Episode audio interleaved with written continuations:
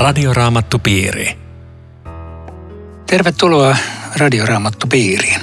Täällä on menossa Luukkaan evankeliumin yhdeksäs luku ja keskustelemassa Riitta Lemmetyinen ja minä Eero Junkkaala ja me ollaan tälläkin kertaa vain kahdestaan, paitsi että Aku Lundström käyttää noita koneita, että tämä lähtee sitten eetteriin.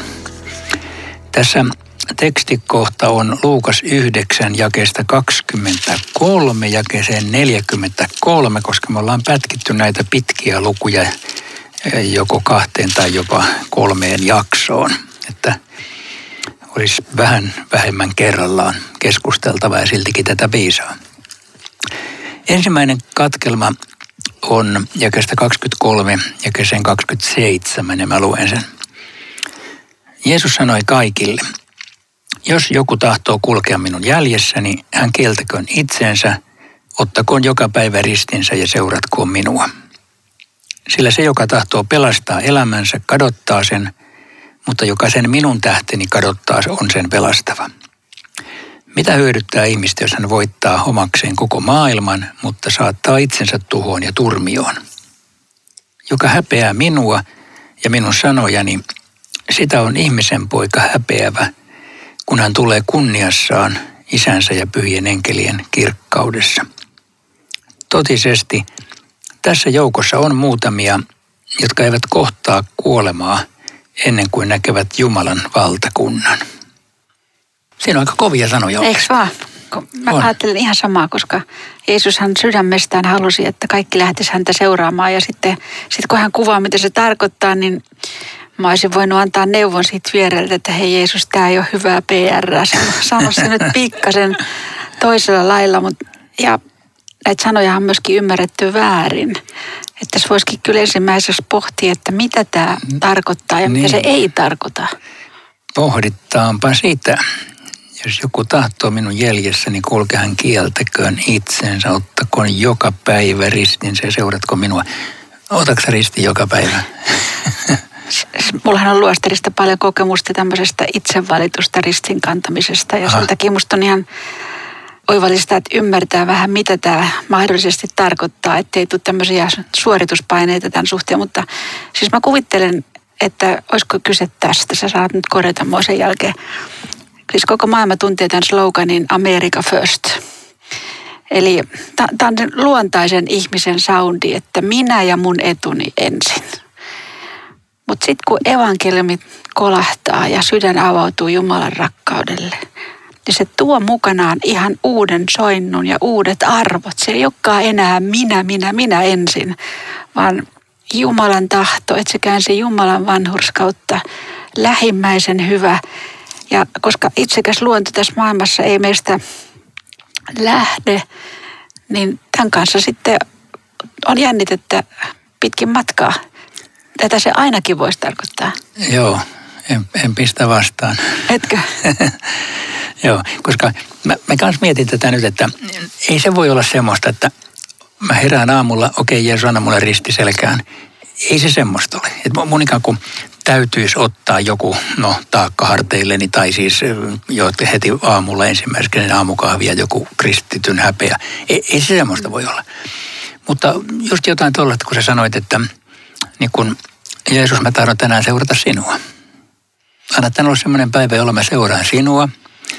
Se voi tuoda paljon iloa, mutta voi se tuoda vaikeuksiakin, mutta sun kanssa mennään. Siis jotain tällaista ehkä, että, että valmiutta niin kuin kristittynä kohtaamaan tämän maailman Jeesuksen kanssa. Ja, ja noin niin kuin ulkonaisestihan meillä Suomessa mitään suuria ristejä ei tähän, tähän sisällykään yleensä. Jollakin voi tietenkin ollakin, mutta mä tarkoitan sitä, että kun mennään jonnekin islamilaiseen maahan tai muualla, niin se on melkein näin kuin henki pois jossa, että sel- selvästi että on ilmaiset. Ja sitähän se on kristillisen kirkon historiassa paljon ollut. Joo. Että, että ne lukee tätä vähän eri tavalla. Ne lukee sitä sillä tavalla, että näetkö tänään iltaa, kun Jeesuksen kanssa seuraat. Mm. Ja totta. Joo. Ja voihan olla, että kun Jeesus, sanotaan, että Jeesus sanoi kaikille, että väkeä oli paljon kuulolla. Ja ehkä sama semmoinen halu niin kuin tänäkin päivänä, että jos saisi sen parantumisen kokea, niin kiitos Jeesus, tämä riitti mulle tällä kertaa. Mutta että Jeesus kutsui niin kuin lähempään yhteyteen itsensä kanssa. Ja se ei ole sitä, että aina menee mulla hyvin. Mutta tota, tässäkin on aika, aika jännä, että jos joku tahtoo, ei ole pakko. Sä, sä voit myös lähteä ja valita oman tiesi, jos näin päätät, mutta sitten kun luit tämän kappaleen loppuun, niin tietysti siinä valossa pitää miettiä sitäkin. Mutta tämmöinen itsekyyden, että kun sille kääntää selän, sehän on vaikea juttu. Ja, ja loppu, loppujen lopuksi niin tässä Jeesus sanoi, että joka pelastaa elämänsä kadottaa sen, joka sen niin kadottaa on sen pelastava. Että jonkinlainen semmoinen hyvä kokemus on myöskin se, että jos mä toisen hyvää ajattelen ja omalle itsekkyydelle käännän selän, niin on se myöskin semmoinen vapauttava kokemus. Mun ei tarvitse olla kiinni siinä, että nyt mä saan ton, mitä mä haluan. Mä voin antaa se jollekin toiselle. Mä voin lahjoittaa omastani vapauttavaa. Mä pystyn siihenkin. Että on, se tuo myös hyviä asioita tämmöinen itsekyydestä vapautuminen. Joo, mulle tulee vielä tämmöinen kysymys mieleen sulle, kun sä oot elänyt siellä luostarissa ja tota, sen jälkeen, sikäli kun mä oon ymmärtänyt, niin, niin sä oot kokenut, että sä, sä saat vapaammin iloita elämästä, sanotaan nyt kaikista, mitä elämä, normaali elämä tuo. Niin tota, eikö se ole vähän ristiriidasta tämän kanssa? Eikö se kun tavallaan luostariin sopisi paremmin, että ota risti ja kuule sen kanssa siellä. Mutta että saako, millä perusteella kristitty saa iloita joka päivästä elämästä, nauttia ö, tavallisista asioista? Saako? Saa.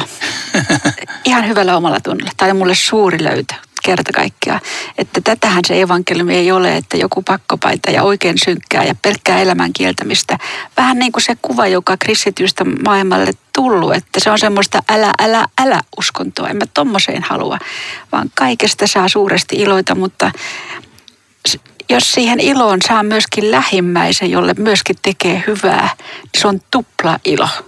Se on kerta kaikkiaan jotain, jotakin suurta. Joo, että kyllä, kyllä se täytyy olla jotain tässä jakeen 24, että joka sen kadottaa minun tähteni on sen pelastava, että, että siinä kuitenkin siinä ei kadota jotain semmoista minuutta, vaan, vaan siinä kadottaa sen itsekkyyden ja, ja oman e, edun tavoittelun ja siinä löytää ilon siitä, että saa elää täysillä ja olla rakastaa toisia. Ja, Joo.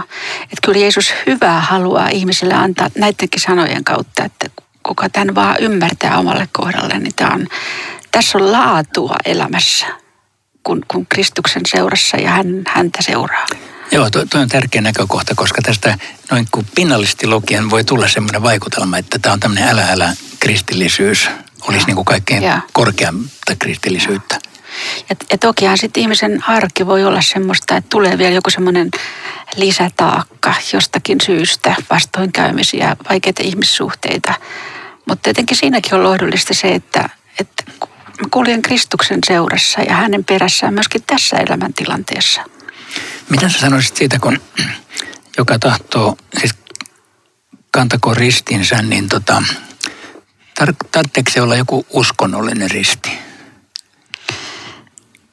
se on uskonnollinen käsite, tai ei, ei se kaikille ole, mutta ei, ei missään nimessä, vaan se on, mun mielestä se on, liittyy ihmisen arkeen monta kertaa se taakka, joka, Joo, joka kyllä se hyvin sopii munkin mielestä täytyy ajatella noin, että, että, että kristitty saa ajatella, että elämässä olevat vaikeudet on minulle annettu risti. Ja, ja, ja niiden kanssa on kuljettava silloin, kun niiden kanssa on kuljettava. Mm. Tietenkin niistä sanotaan nyt, jos me puhumme sairaudesta, niin totta kai kristitty yrittää toimia sen eteen, että hän hoidattaa itseänsä ja näin edelleen, mutta, mutta kaikkea ei voi ei.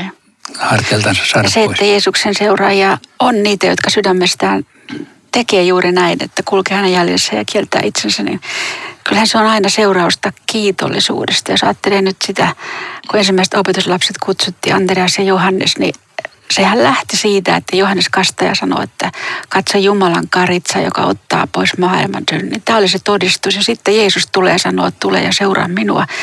Niin tämä, tämä Jumalan hyvä oli ensin ja sitten tuli semmoinen olo, että tuohon seuraan mä haluan. Toi ja 26 on kyllä aika tiukka. Joka häpeää minua, minun sanojani, sitä ihmisen poika on häpeävä. Oletko hävennyt koskaan Jeesusta?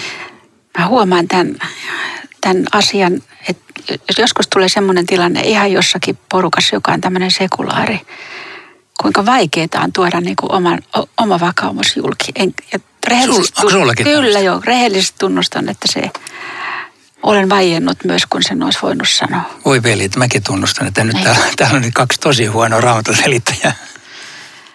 Kyllä se, se on aina semmoisen itsensä voittamisen paikka.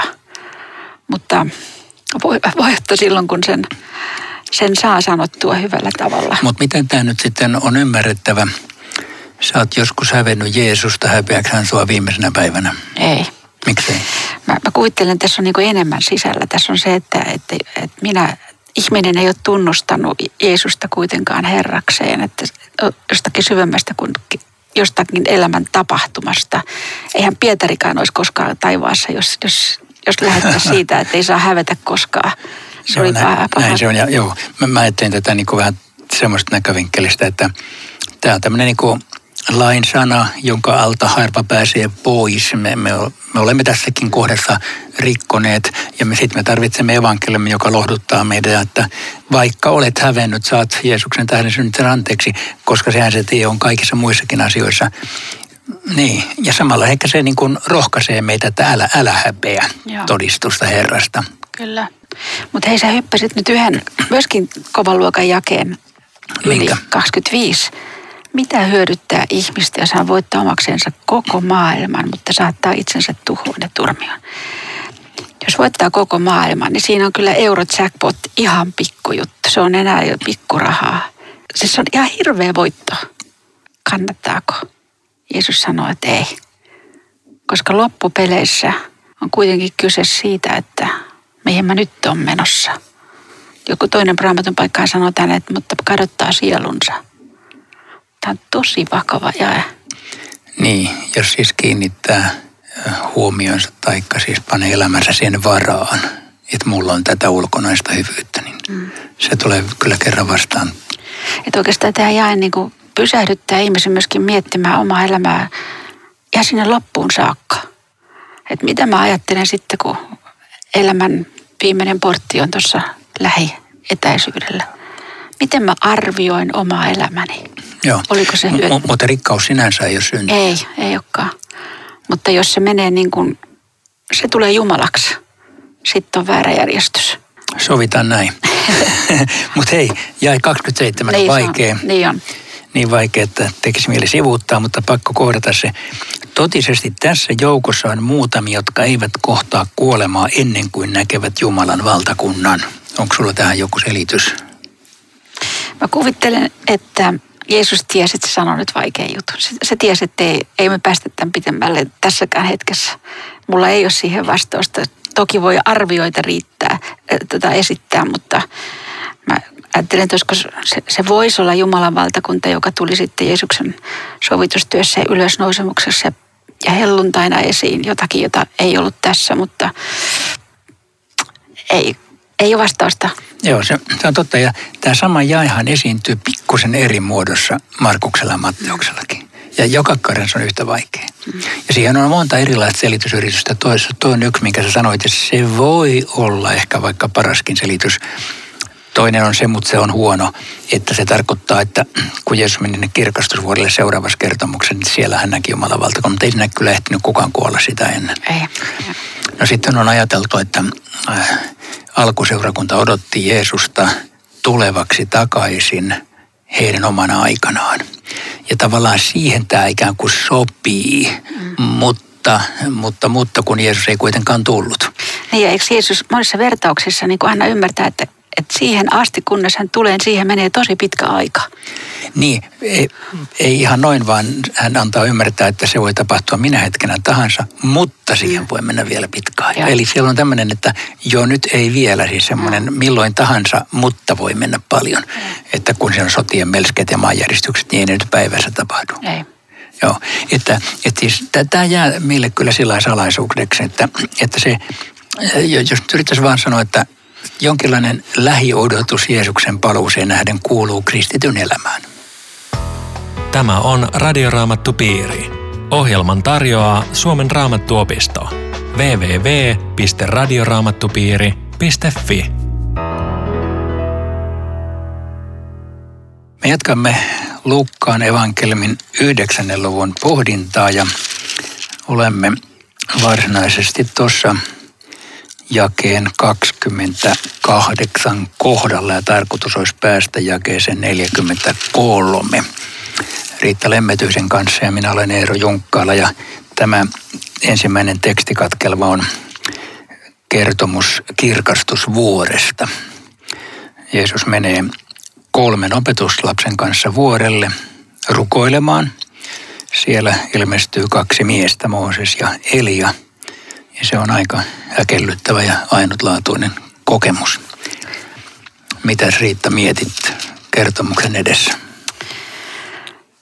Olisin mielelläni ottanut samanlaisen kokemuksen itsekin, mutta tota... Eikö sulla ole tämmöisiä? Ei mulla näin isoja. mutta siis äh,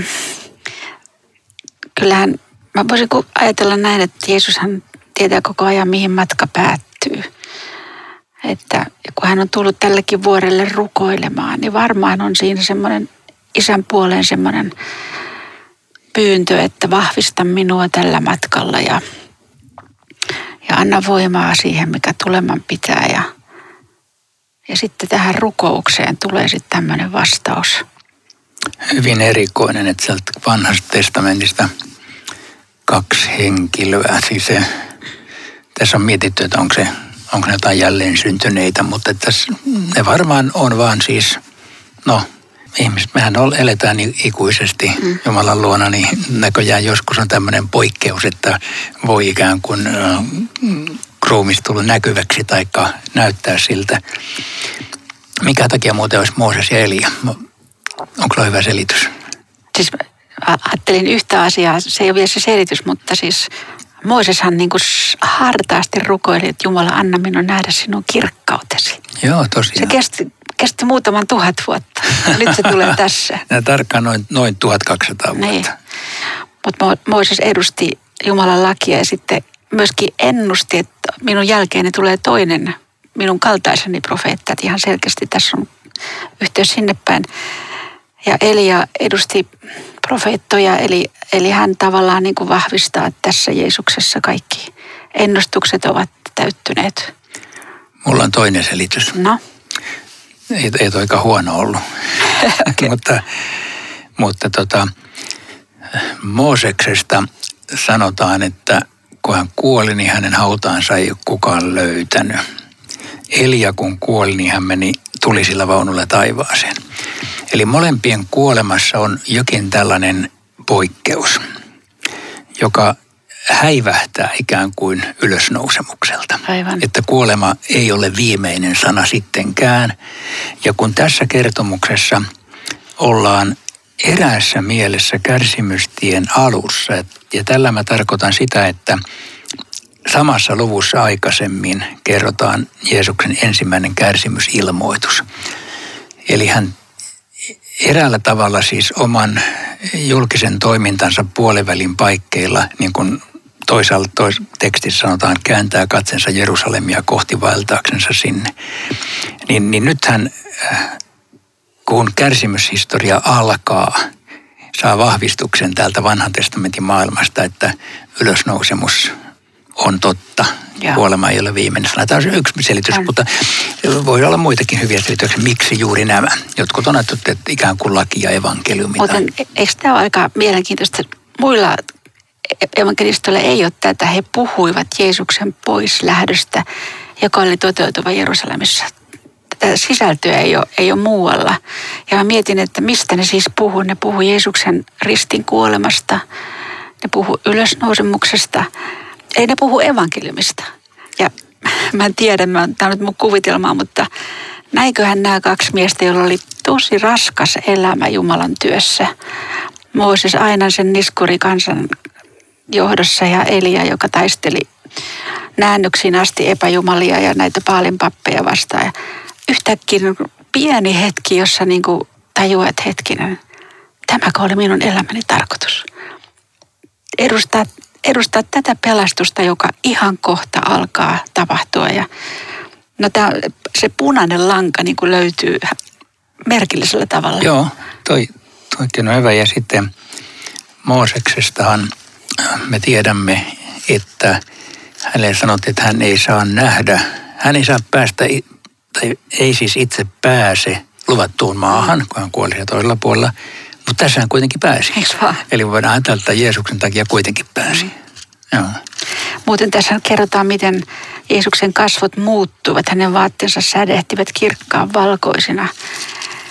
Siis Jeesus itse, itse ei muuttunut, mutta hänen ulkomuotonsa muuttui. Voisi tietysti miettiä, että ihmiset olisi uskonut varmaan paljon helpommin, jos ne kasvot olisi useammin säteilyyn, niin ne olisi niin kuin ajatellut, että toi on, toi on se, se kuru mulle. Mutta se on kaikki tämmöisen heikkouden ja inhimillisyyden peitossa. Niin on eikä ole mitään sädekehää pään päällä.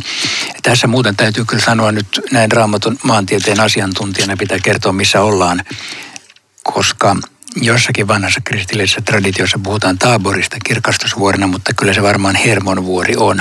Ja tämä puolestaan perustuu siihen, että toi kärsimysilmoitus tapahtuu Filippuksen Kesariassa, jota ei tässä Luukas kerro.